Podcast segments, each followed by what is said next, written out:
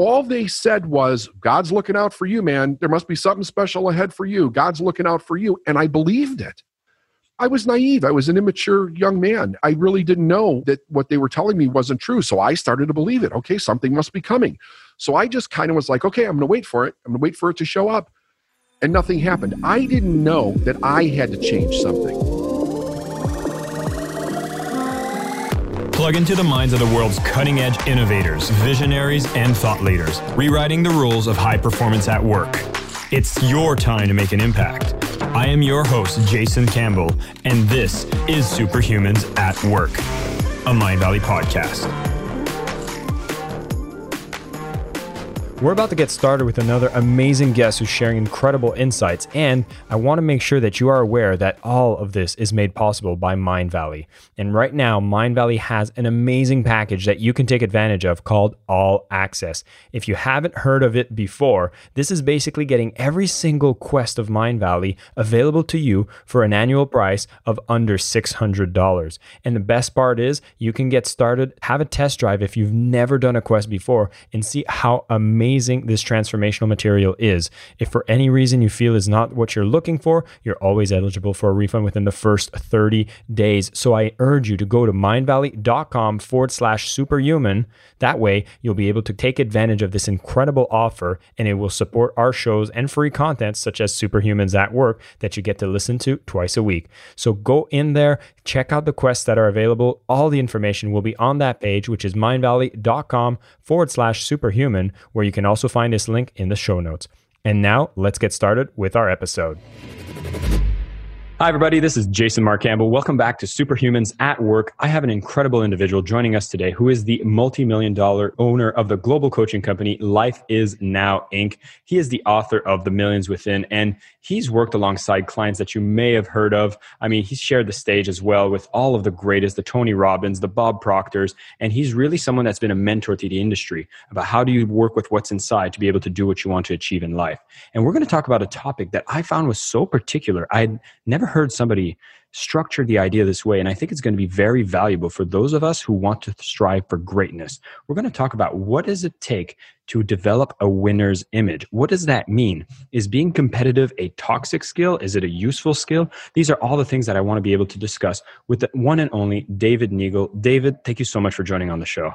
My pleasure to be here. Thanks for having me. David, you work with so many industry leaders. You've been in this industry for a while. You've taken the stage around the world. I kind of wanted to open it up with sharing a bit of your journey. Like, how did you find yourself being the one that's doing all these amazing things? well, it started off with not going in a very good direction in my life. I quit high school when I was 17. I kind of raised myself through my teen years on the streets of Chicago. Didn't get in too much trouble, but was really headed in the wrong direction. I got married early and started having children and realized I had no skills. I could drive a forklift or a truck. That was about it. And I was going backwards real fast. I mean, really fast. We were deep in debt. We went bankrupt. We had our car repossessed. We had to leave our apartment in the middle of the night and go live in an apartment that was not in a good neighborhood, about 50 miles away from where we were. And I did not know how to turn around the situation that I created for myself. So what I realized was that I, you know, I didn't go to school, I didn't get an education, I didn't build up a skill set that was valuable in the industry or competitive in an industry. And I was desperate to find out how do I change it. So the first thing that happened to me was I had a near death experience. And that kind of woke me up to the idea that life's pretty short. I'm grateful that it happened in my early 20s. I was 23 years old. It was in uh, 1989. When that happened to me, I was really shocked that I could be having an amazing day and then be fighting for my life in just a few seconds. I was a water skiing accident. I got separated from the boat and I got sucked through a dam on a river in Illinois. And it was a big dam. It had, you know, lift gates on it. it was run by the Army Corps of Engineers. It was not a good situation. I was only one of two people that survived going through it. So when I came out of that, I thought, okay, if I'm going to do something, I need to do it now because if I had actually died, the problem that I was facing was that I left my family with nothing, absolutely nothing but problems and I thought, okay, what do I do? I still didn't know what to do. So I started asking people, how do I change this? And their answer was, well, you should have stayed in school, but nobody would tell me how to change it. So I broke my back. I got healed. I went back to work. And I thought because people were saying that you got really lucky, somebody's watching over you. There's a reason that you lived and nobody else or only one other person has lived going through this dam. I thought something was going to change on its own. I just didn't know anything about, you know, human potential or how to use your mind or responsibility or, or anything. I just was clueless. And nothing changed. And it was actually again progressively getting worse. And one night it was February. It was bitterly cold out. I was working on the dock. I was absolutely exhausted. I was working six and a half days a week, and I broke down crying in the back of a trailer. I had been disciplined twice that day for terrible work. I had a terrible work ethic, and a terrible quality to my work. I worked to go home, not to do things the right way. And I'm crying in the back of this trailer, and I'm I'm asking God, please show me something, something. Give me a direction. I'll do whatever it is. Show me something. And a voice in my head said, change your attitude. So it was very audible to me. It was loud. It grabbed my attention. Like I sat myself up, I stopped crying, and I thought, well, what the hell is this about? So I started thinking. And what I did was I modeled myself after the man that owned the company that I worked for. And I thought, I'm going to take his attitude and compare it to mine. And I'm going to see what is the difference? What am I noticing here? And I noticed three things he must have done every job to the best of his ability. He must have done a really great job. He started, it was a food import company. At the time, it was the largest import company in the United States. And he started it in his garage. And I thought, so he must have done a good job. He must have also liked what he did, and I hated what I did. So I said, I'm going to do the best that I possibly can. I'm going to act like I love what I did. And he also, I noticed that he treated people with respect. It didn't matter who you were and I worked in a warehouse, and probably, I don't know, 80% of the warehouse was Hispanic. Most of them didn't even speak English. And he would always stop, you know, put his hand on their back, ask how their family was, you know, say hi. He would never pass somebody without acknowledging him. And that was different for me. That went against everything that I heard about successful people when I was growing up. So I noticed it and I said, I'm going to change those three things. And I started and within a month my income tripled. I went from 20000 a year to 62000 a year. And this is right around 91 92 so it was pretty significant. And i didn't even know anybody that was making 62000 a year. I mean i came from a median income family. I was raised a little bit lower middle class. It just wasn't my experience. And i thought what the hell did i do? Like i had no idea. I would sit down on the couch when i would come home from work and i would look at my name on this check. And I'm like, this isn't even supposed to be here. Like, how does this even happen? So everybody was telling me that I was getting lucky. And I thought, no, I did something. But I didn't even have enough self esteem to stand up for myself and say, no, I did something. I just knew that I did and I needed to find out what it was. And I began to study. And that took me on a journey for about seven years. I started off in libraries, just reading biographies. And then one night I came home, I picked up Tony Robbins' personal power program when that first came out in the early 90s heard him talk about books that he studied. I went to a couple of his seminars, and that was the progression. So, over a period of seven years, I began to study. Towards the end of the seven years, I began to help other people because they were asking me, why was my life getting so much better? Like, I, I went from being hired at a company to drive a truck. And when I left that company to start my business, I was in charge of expanding them across the country with no further education. So it was all about attitude and learning and doing the best that I could and setting myself apart from everybody else's mindset that was working there, which really wasn't that great to begin with. And then I decided to start my own company and I decided to do seminars and I started working with Bob Proctor. I became a facilitator for his programs back around 1999. I did so well with that that we formed a company together he was my mentor from 1996 to 2004 and in 1999 i started my own company and it's been 21 years and now i own several companies. And it's just been a fantastic ride. The human potential game for me is what i was built to do. I didn't know that at the time but that's what that entire journey brought out of me that's such a wonderful story. And like, my God, you went through some pretty incredible things here. A couple of things that I did pick up here is one of the systems I feel like you've applied that I don't know if many people use this or if this was done consciously on your behalf, but you started looking at your boss and modeling some of his qualities. And I wanted to know is this something you would actively suggest for people to do? And what would happen if you're someone that actually doesn't like their boss? Tony Robbins made this very popular as far as the concept of modeling behavior or modeling skill sets. You know, if you want to learn what somebody else did to become successful, learn what they did and then model that behavior. I didn't know that at the time. I just stumbled across it because I didn't have anywhere else to turn. It seemed like, okay, I'll give this a try and see if it works. And to my astonishment, it did. But I very much suggest that people really look at other successful people that they admire and they ask themselves, what is it about that person that they actually admire? Because what they're seeing is a higher side of themselves being reflected back to them that they just haven't awoken in themselves yet. If they then take on those attributes, the values, the ethics, the work ethics, the principles, the way that these people think, you will get the same results in whatever it is that you're supposed to be doing in life. Not only do I believe it, I know that it works because I've been teaching people to do it all over the world for 21 years. One thing I found that was very unique about your story as well is that, you know, you spoke about this near death experience. And oftentimes I even look at my situation and I feel like I've been a very lucky person growing up. I don't think I've had, well, I've had like motorcycle accidents and stuff, but I, I wouldn't label them as near death experiences.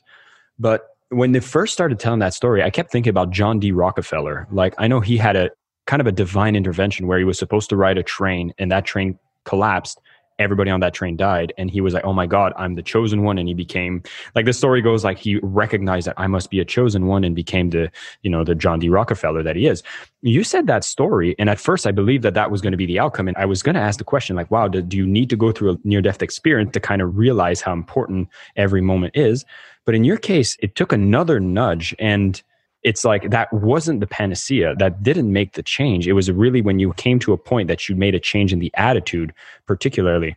And so i wanted to kind of dig more into that where some people are kind of they feel like they're waiting for something to make the change happen. Like how do you get people to understand this without needing to go through that trauma to be able to realize how important it is?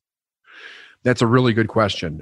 There are a lot of people that go through that kind of trauma that wake up to their life. I think that there's a couple of things. Most people are not comfortable talking about death. It's not something that we embrace, especially in the Western world, where we talk about it as it's eventual, like it's going to happen. What does it mean? What do we want it to mean? How do we not be afraid of it? There's a lot that we avoid around the topic. So, very often what i have found is that people will be kind of motoring along in their life i think it's with an assumption of the way that they think life is based on how they're taught when we're children. You know we're raised with a lot of a lot of fairy tales about life. I call it like the santa claus syndrome. And i think based on those fairy tales a person does not really link cause and effect in their mind as far as who do they need to be to create the results that they want in their life. So, because we have these paradigms and these patterns in our belief system, it takes a while for us to realize what is kind of BS and what isn't, right? So, people do need to get to a place where at least they're tired of fighting the good fight, so to speak, where they think to themselves, you know, there must be something else. Like, this cannot be the totality of life to be miserable, to be having to work at something that you don't like, or working with people that you don't like, or being stuck. And if they start to search, I think that, you know, like the old saying, when the student's ready, the teacher will appear, something will show up for them. As soon as I started searching, something showed up for me. I mean, it started in the back of the trailer. I think the second wave of that breakdown was really me really letting go and saying, God, please help me. The first time it happened, it was almost like, oh, God's going to help me. Like, I don't need to do anything. God's going to help me. It was almost like an entitlement. But I do think that it was the way that it was told to me. Because it was for whatever reason when i went to the emergency room that day from the the accident in the river the army corps of engineers were there the state police were there the department of natural resources were there the river rescue and the fire department were there and they kept asking me this question how did you survive? And i'm literally laying on a gurney right? And they're like giving me injections and like i was pretty beat up. And I didn't understand the question. I really didn't understand what they were asking me. Turns out what it was was that so many people had died going through this dam, they didn't know what to do about it. And I said, well, why don't you string a cable? Like they have a big sign on the river that says danger, stay clear 600 feet, dam ahead.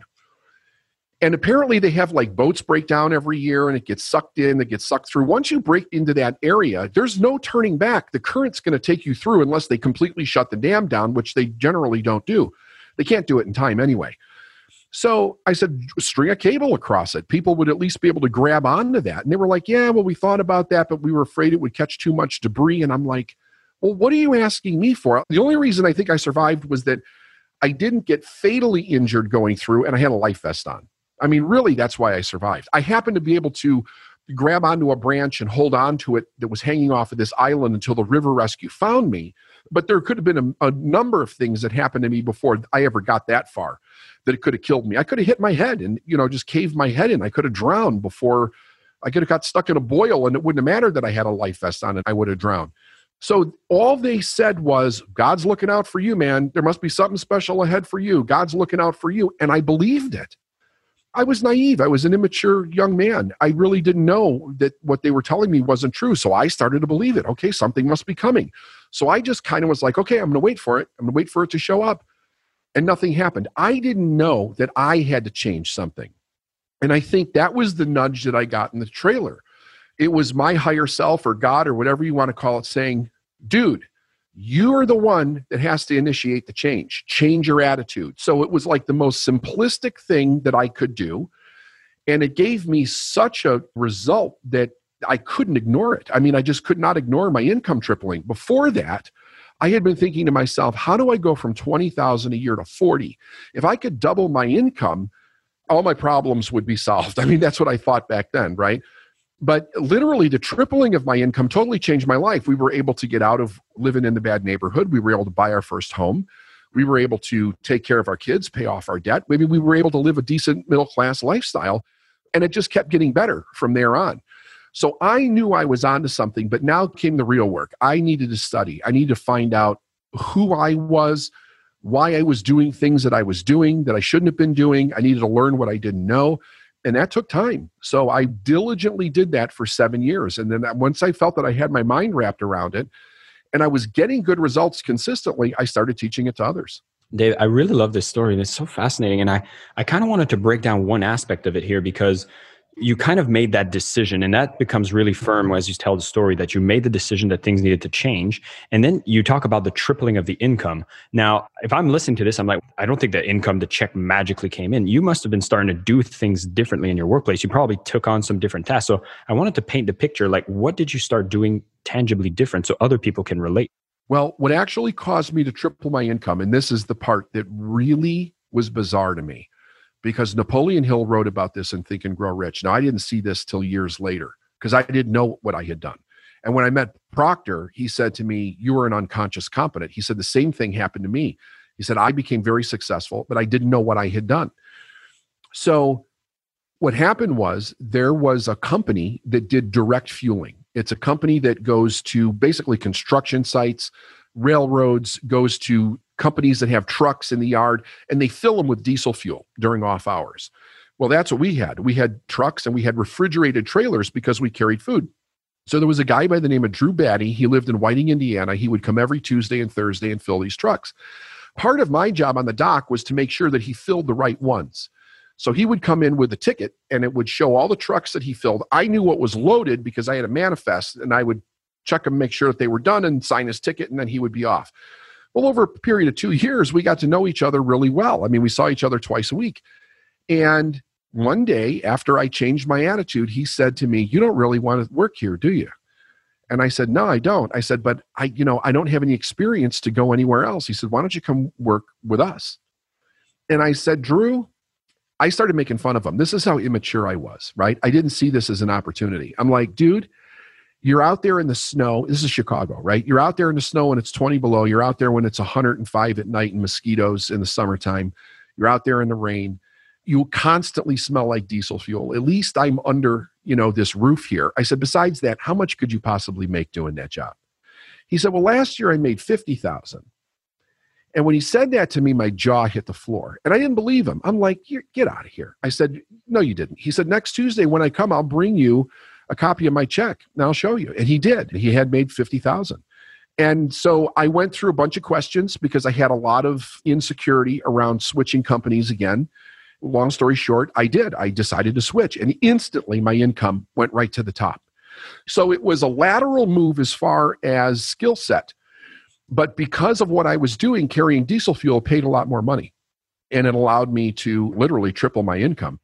I love this because there's a lot of people that might be listening to this and it's like, okay, I changed my mindset, but how does that tangibly translate into the difference? And I love how it's, you know, it doesn't matter which industry you're in, is that the moment you change that attitude, you start doing all of the practices you've mentioned, you start recognizing those opportunities as opposed to just keep your head down and not even acknowledge them.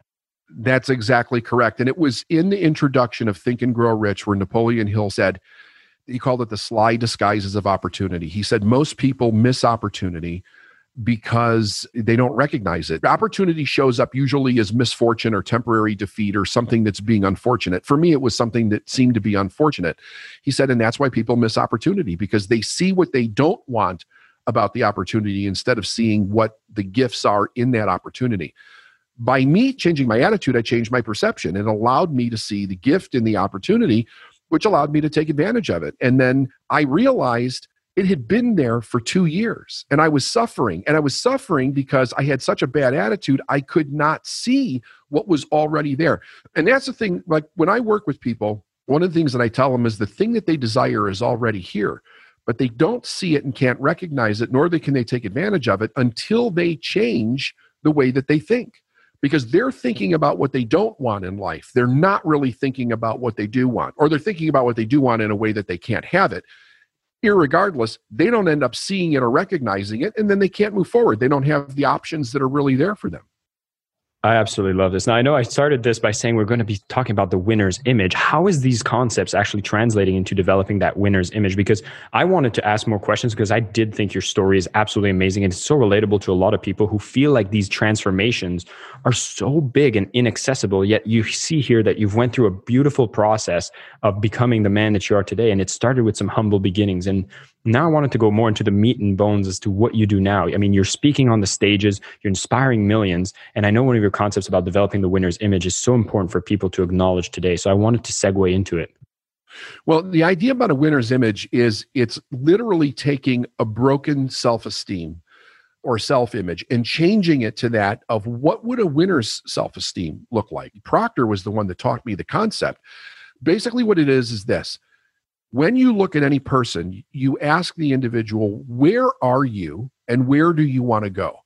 Where a person wants to go is relatively easy. Most people have some idea of the difference that they would like to have in their life, but the part that they don't understand is where they really are in their own growth. So, what we do is we help them kind of unpack exactly where they are in their growth where they are in their experiences, their beliefs, their past, the stories that they hold on to, what they think is possible, their confidence, their faith, all of that. And then change it to that of the person that they would be if they had exactly what they wanted. And then have them behave as if that was real. And when they do that, they immediately change the vibration that they're on, they change the frequency that they're operating on, they begin to attract all the things to them that are requisite for whatever it is that they want to establish, and it changes their self esteem.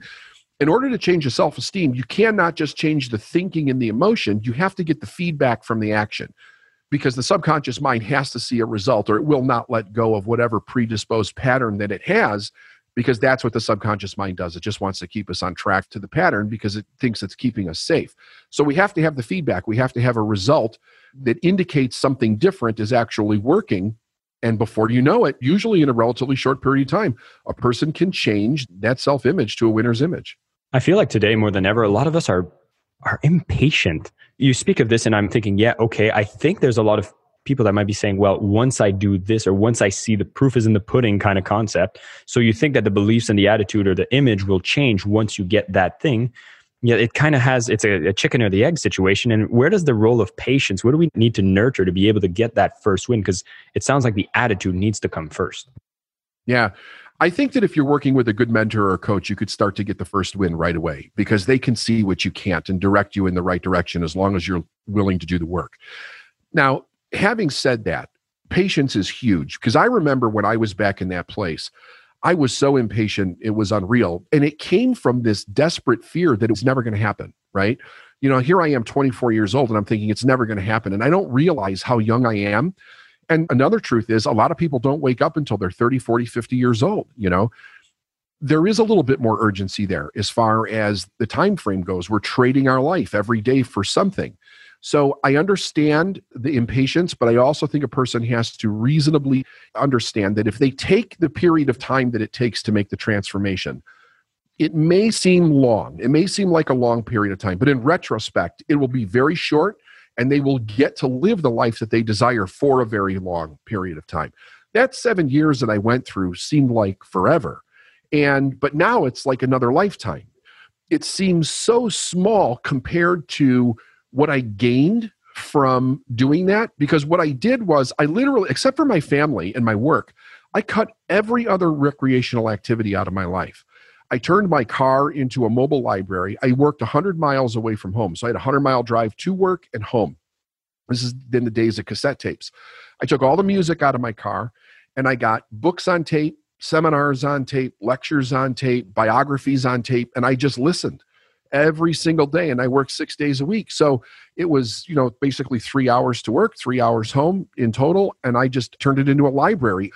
All of that listening caused me to think you know i mean it really caused me to think it wasn't just taking in information but taking in information and examining it against how i was thinking and then asking questions like why do i believe this you know why do i believe money is bad? Why do i believe that there's not enough? Why do i believe that you have to know somebody to get ahead? Why do i have all these limiting beliefs that all these people are saying are not true? And then challenging myself to prove that the beliefs that i was raised with actually had no foundation in any accuracy whatsoever.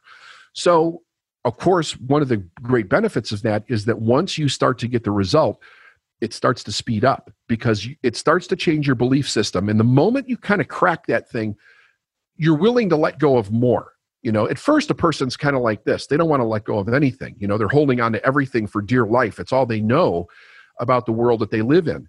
But if I let go of something and I get a good result, I'm willing to let go of a little more. And then if I get a good result, a little more. And as I do that, I also start to build tremendous confidence and I start challenging myself to do more, to be more, you know, and I, I remember the first time I sat down to set a goal, a person said to me, write out 101 goals. I couldn't come up with three. And I'm like, 100, like, how do I ever come up with 101 goals? I realized I had shut down my ability to want anything long time ago.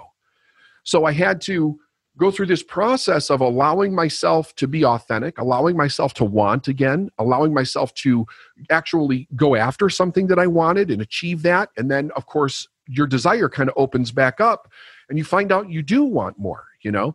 So it is a process and it does take patience, but if a person's willing to do it, they can live the life of their dreams and they can really do it in a very reasonable period of time. David, in closing, I wanted to ask about the fact that, you know, today's world, we have so much information out there. Like in your time, you had the, you're talking about the cassette tapes and the traveling. Today, it's like we have podcasts. There's so much information on the internet. Do you find that it's more difficult to be able to kind of focus on the right things to learn, or does there a sense of overwhelm? And what would be something you'd want people to know, especially in 2020, where there's a lot of transformation going on? What are some of the best things that we should keep in mind as we develop this winner's image? Well, basically, all the information on this topic is all free on the internet. You can find this anywhere. I do think it's difficult to know where to start. So, my recommendation is find somebody who already has the results you're looking for because there's so many people out there that call themselves coaches and teachers and they don't have the results they just don't it's an unregulated industry and anybody can hang a shingle and say this is what they are and they don't actually have any results find somebody that has the results and they can prove that they have the results and then do what that person tells you until you get the results and let it change your life. I started off with one mentor and I stayed with that mentor for seven years, basically. I did everything that person told me to do until I was ready to go out on my own. And I learned as much as I could. I didn't bounce all over the place. I did exactly what that person did. I learned everything that I could. And it was the fastest path to the success that I wanted.